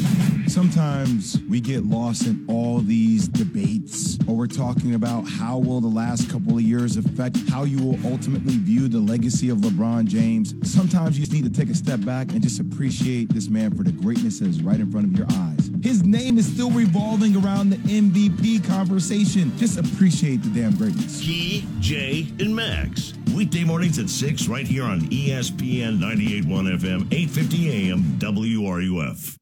We are your home for Florida Gators softball. We are ESPN 98.1 FM, 850 AM, WRUF, the home of the Florida Gators. Sports Scene with Steve Russell continues here on ESPN 98.1 FM, 850 AM, WRUF, and on your phone with the WRUF radio app.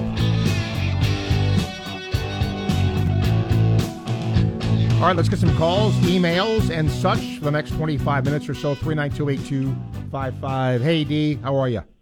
Hey, what's up, Steve? I'll hit a couple of your topics right quick. Uh, hit on the basketball coach right quick.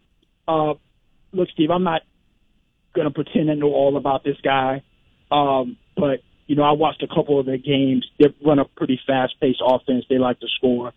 Um, you know, they, they said uh, San Francisco was about to – the basketball program was about to go under, and he pretty much, you know, helped revive the program. So, you know, you know, we just got to give this guy a chance, man. I just think Steve, if we wouldn't have got him, he would have got a job somewhere else, and probably in the SEC. I don't think he was going to get scooped up by somebody. And you know, for people calling about Jay Wright, Bill Self, get out of here. Man. Right. Those guys would those guys would never come in here. Why would they leave those schools to come down here? Exactly. Those guys are institutions over there. So I mean, you got to think realistic when you're thinking about these hires. So I mean, only time will tell, you know, whether uh, he's going to work out or not. But like I said, I just think if we wouldn't have got him, somebody else would have, and probably would have been the SEC. And what fans don't like hearing here, and I'm going to use Kentucky as an example, okay? If Coach Cal either left or, you know, they found a way to get out of his lifetime contract, well, then maybe Jay Wright would go to Kentucky. You know, maybe Bill. Look, look what Roy Williams did. He coached Right. at two blue bloods, right? So, but that's the kind of program you would do that. With all respect to Florida, it, they're, not, not there. there. They're not. Nope.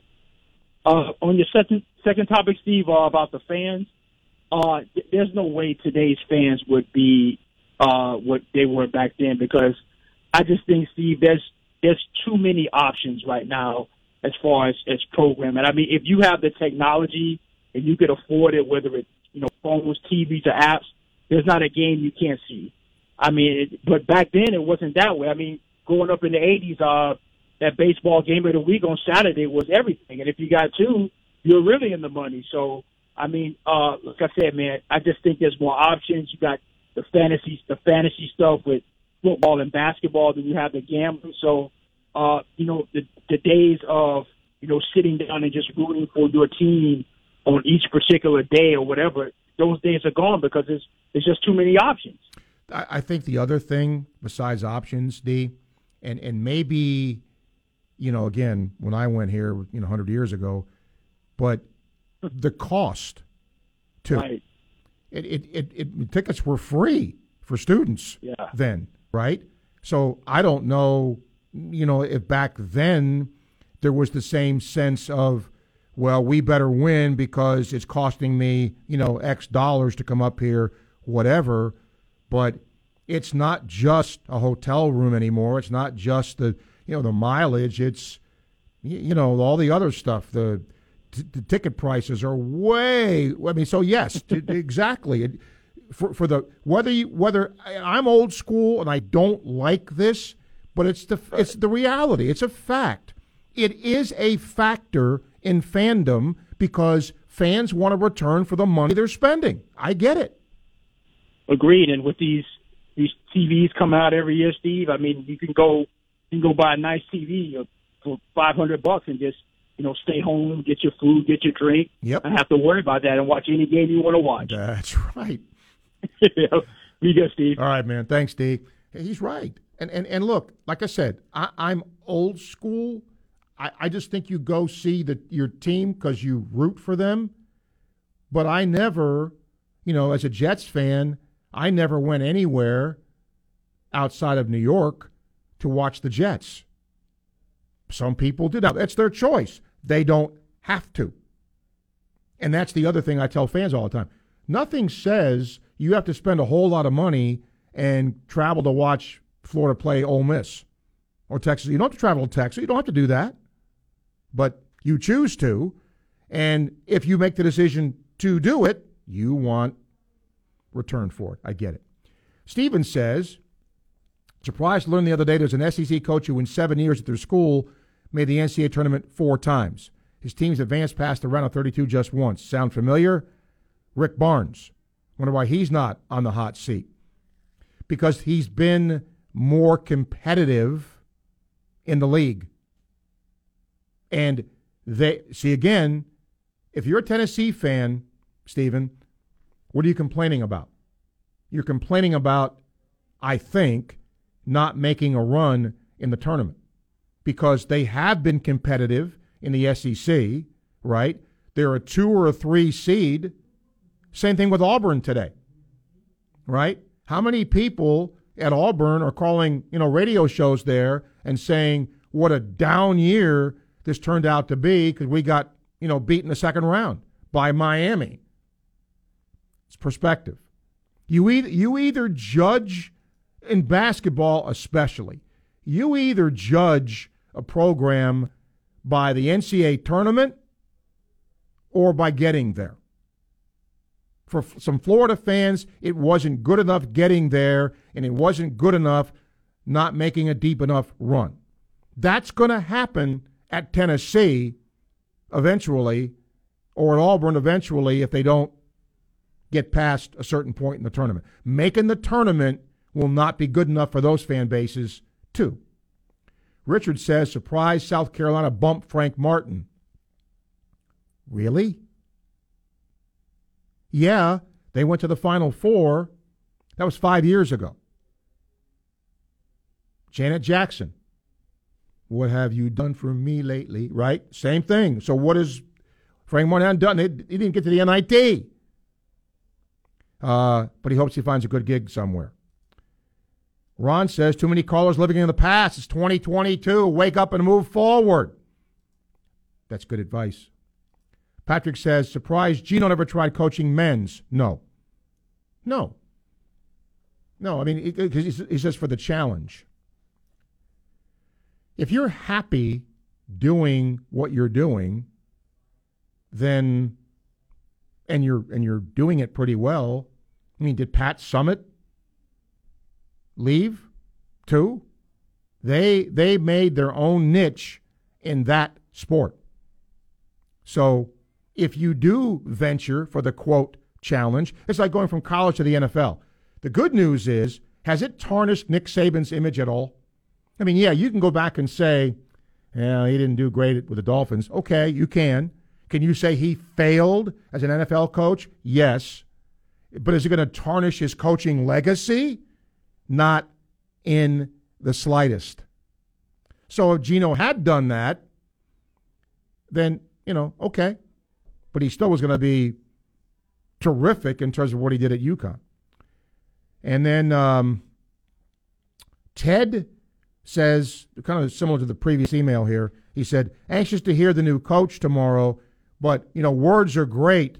I think with this fan base especially, results are going to matter. How long does this fan base give him to be successful?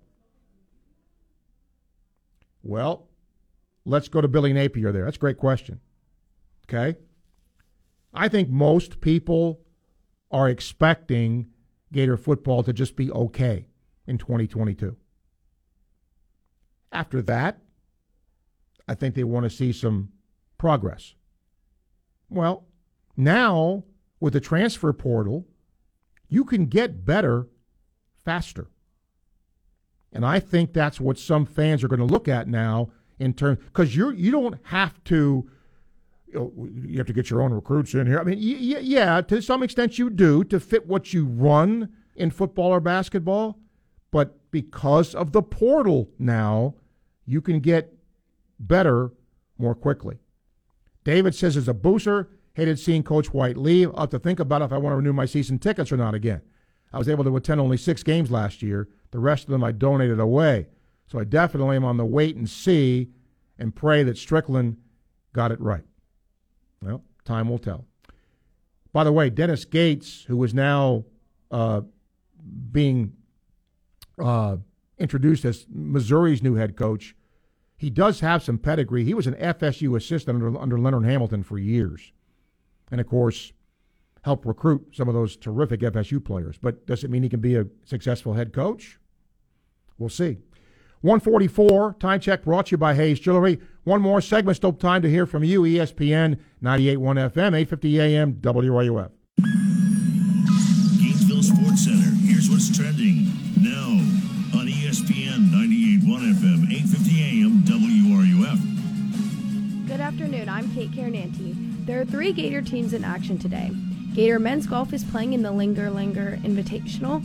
Currently, the Gators are even on the day and in third place overall at 12 under par. Gator baseball is back in action after winning their series against Alabama this weekend. They moved up to number 8 in the rankings and are 15 and 5 on the season. Tonight they face off against Bethune Cookman at 6 p.m. You can listen to that game right here at 5:55 p.m. Gator softball won their series against Texas A&M this weekend and are on the road today facing off against Stetson. Their game is also at 6 p.m. That's your Gainesville Sports Center. I'm Kate Carnanti. ESPN 98.1 FM, 850 AM, WRUF. If you're suffering every day with joint pain, stop and listen. You can get real, lasting relief now with natural biologic treatments at QC Kinetics.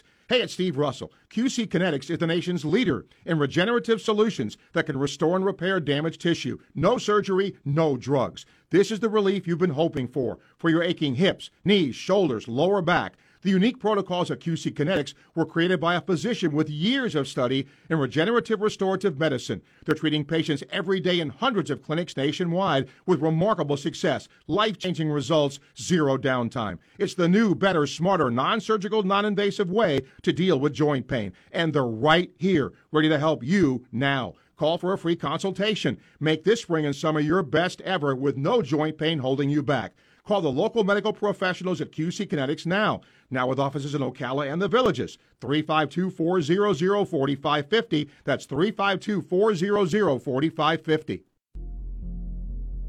Drugs and alcohol have real effects on your ability to drive. In fact, last year more than 800 people died in impaired driving crashes in Florida. DUIs are costly and you will lose your license. You may even face jail time. DUIs will stay on your record for 75 years. Driving while impaired has real consequences. Impairment is no illusion. Never drive impaired. Brought to you by the Florida Department of Highway Safety and Motor Vehicles. Get ready for the biggest live music event America has ever seen. American Song Contest. The first ever state versus state showdown for best hit song. Hosted by Snoop Dogg. California's gonna crush it. And Kelly Clarkson. Nah, it's all Texas. Artists from every state performing original songs. Your vote determines who wins. Don't miss American Song Contest. Premieres live tonight at 8, 7 Central on NBC. Love listening to Gator sporting events on ESPN 98.1 FM at 8:50 a.m. Well, you can also hear Mick, Jeff, Steve, Kyle, Tom, and Sky wherever you are with the WRUF radio app. Catch every touchdown, layup, spike, goal, and home run all in the palm of your hand. Gator games on the radio, on the web, and with you no matter where you are with the WRUF radio app.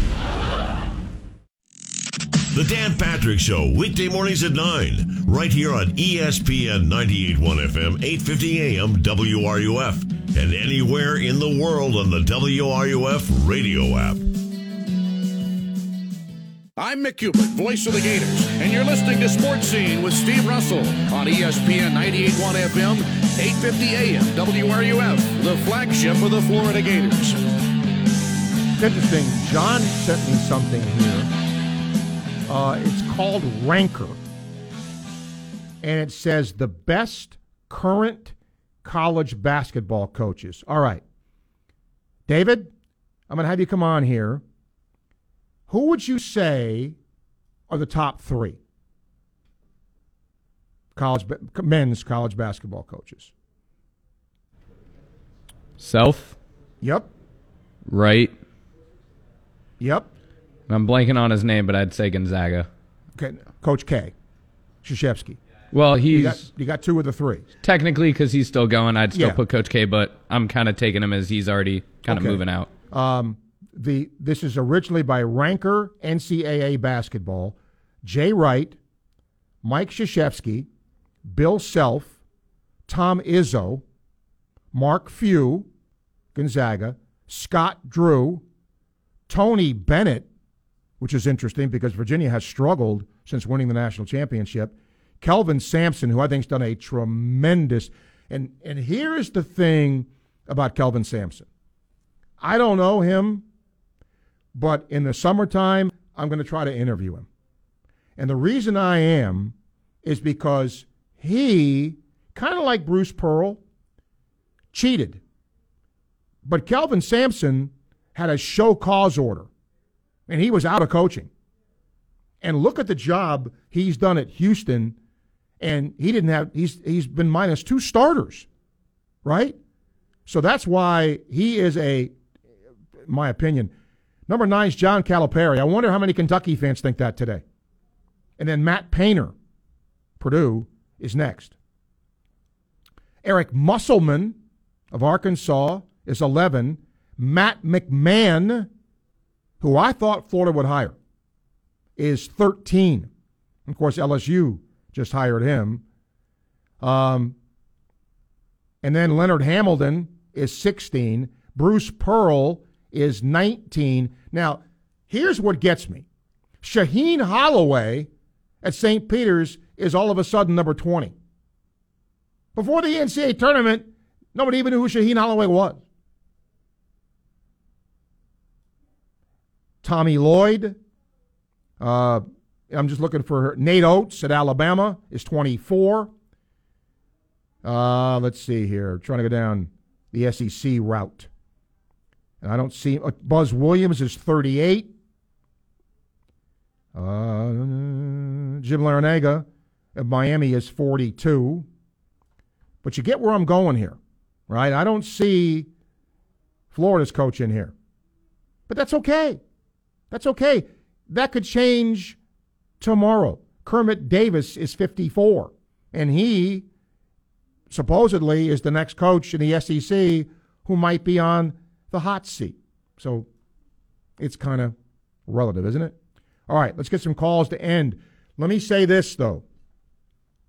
In the world we're living in of NIL, lawsuits, all this, the National College Players Association has filed a civil rights complaint with the U.S. Department of Education's Office for Civil Rights, what they're saying is that more than 350 Division One colleges colleges are violating black students' civil rights because of a collusive athlete compensation prohibition. Yeah. What they're basically saying is, in, in English, I think, at these colleges, a lot of the athletes are African American. They're black. And they they allege that there is a compensation limit which causes black athletes to get less. That's essentially what they're saying. They're banking on what Brett Kavanaugh's opinion was in the Alston lawsuit. Remember that? And ESPN brought this up and said, in part, the NCAA and its member colleges are suppressing the pay of student athletes who collectively generate billions of dollars in revenues for colleges every year. But the student athletes who generate the revenues, many of whom are African American and from lower income backgrounds, end up with little or nothing, unquote. So that's what they're they're using uh, this lawsuit for, the basis of it. Okay. Uh, Stanford wide receiver Elijah Higgins said, It's important to first acknowledge the reality of the business that is college football, then recognize how the structure inhibits those, disproportionately African American athletes, from tapping into the money they generate with their skill sets, abilities, and hard work. We will see where this goes. But as you consume the product, as you continue to be a fan of college athletics, this is where the pendulum is swinging. Ladies and gentlemen, if you don't think college athletics is going to be more and more like pro sports, your head is squarely in the sand. It won't be as widespread, but it's going to be where these athletes with the NIL and all this kind of stuff, they're going to get paid. You're going to see advertisements on jerseys. You already you jersey sales are going to be allowed. So the college game, and I'm not saying this is bad, but the college game that I grew up with is gone. It's completely gone. This is a multi billion, with a B, billion dollar business, and players finally have understood they have the power to earn money from this business. It's that simple. I mean, it, it probably oversimplified a little bit, but there you go. By the way, the Gator gymnastics team, which has had a tremendous season, is the number two overall seed for the NCAA championships. They're going to be held at Auburn at the end of the month. Uh, three other SEC teams will be there. This is the third year um, they're going to follow the regional championship format. There'll be nine teams at four regional sites. The first round, the lowest two seeded teams at each site compete to advance to the regional semifinal. At the regional semi, eight teams compete, split into two four team semis. The top two teams in each semi advance to the regional final, where four teams compete, where the top two teams advancing to the NCAA championships set for April 14th through 16th in Fort Worth, Texas. So the nine team field for the Auburn Regional Florida, Auburn, Kentucky, Denver, Ohio State, Georgia, Southern Utah, Iowa State, and Western Michigan. They open up March 30th in the afternoon. So that's where Florida's going. Three of those SEC teams Florida, Auburn, Kentucky are all ranked in the national top 10, but obviously Florida has done well against them to this point. So, congratulations again to what's been a terrific season for Jenny Rowland's team. But, you know, speaking of expectation, right? They're, they're primed, I think, to make a big run. And we will see if, in fact, that happens. Final email today uh, from Joe. He says, uh, Steve, I really like the fact that Billy Napier is allowing media to see some of the practices. Uh, is there a lot to see? No, there's not a lot to see. They're not going to let you see, you know, a lot of stuff, but it's better than nothing. And when Billy Napier sat right across from me over here, he said something that he's been true to. He said, I'm going to allow my assistant coaches to talk, you know, during spring. And that's exactly what he's doing. You're hearing from, you know, the coordinators, for the position coaches, the strength coaches. They've all they will all have a say here as they uh, as they continue with spring practice, culminating, of course, in the spring game, which has been moved to a Thursday now. And why that? Well, it's easy. It's called exposure. Most schools don't play their spring game on a Thursday. And Florida didn't want to share the spotlight of a spring game, so they moved theirs. So now they're going to get, you would think, better coverage because it's going to be the only one going on. That's, that's actually pretty smart marketing. Our thanks today to Johnny Wiggs, Santa Fe College's baseball coach, getting his 500th career win at the school. Jonathan Hernandez, the head coach of Bethune Cookman Baseball. His team plays the Gators tonight. You can hear the game at 555. Brad Spielberger talking a little National Football League from Pro Football Focus. And boy, there is an awful lot to uh, talk about uh, with that without any question. Thanks to David for producing today. Don't forget, tomorrow, the uh, Coach Golden press conference with Scott Stricklin will carry that live here. We'll interrupt Sports Scene for that at about 1230. You'll get to hear Scott and Coach Golden tomorrow uh, as he makes his introductory comments as Florida's new men's basketball coach. That's Sports Scene for today. We thank you for calling, emailing, being part of the show. Always appreciate it when you do exactly that. I'm Steve Russell. Talk to you on Gator Baseball tonight, and we'll talk to you tomorrow on Sports Scene. So long, everybody.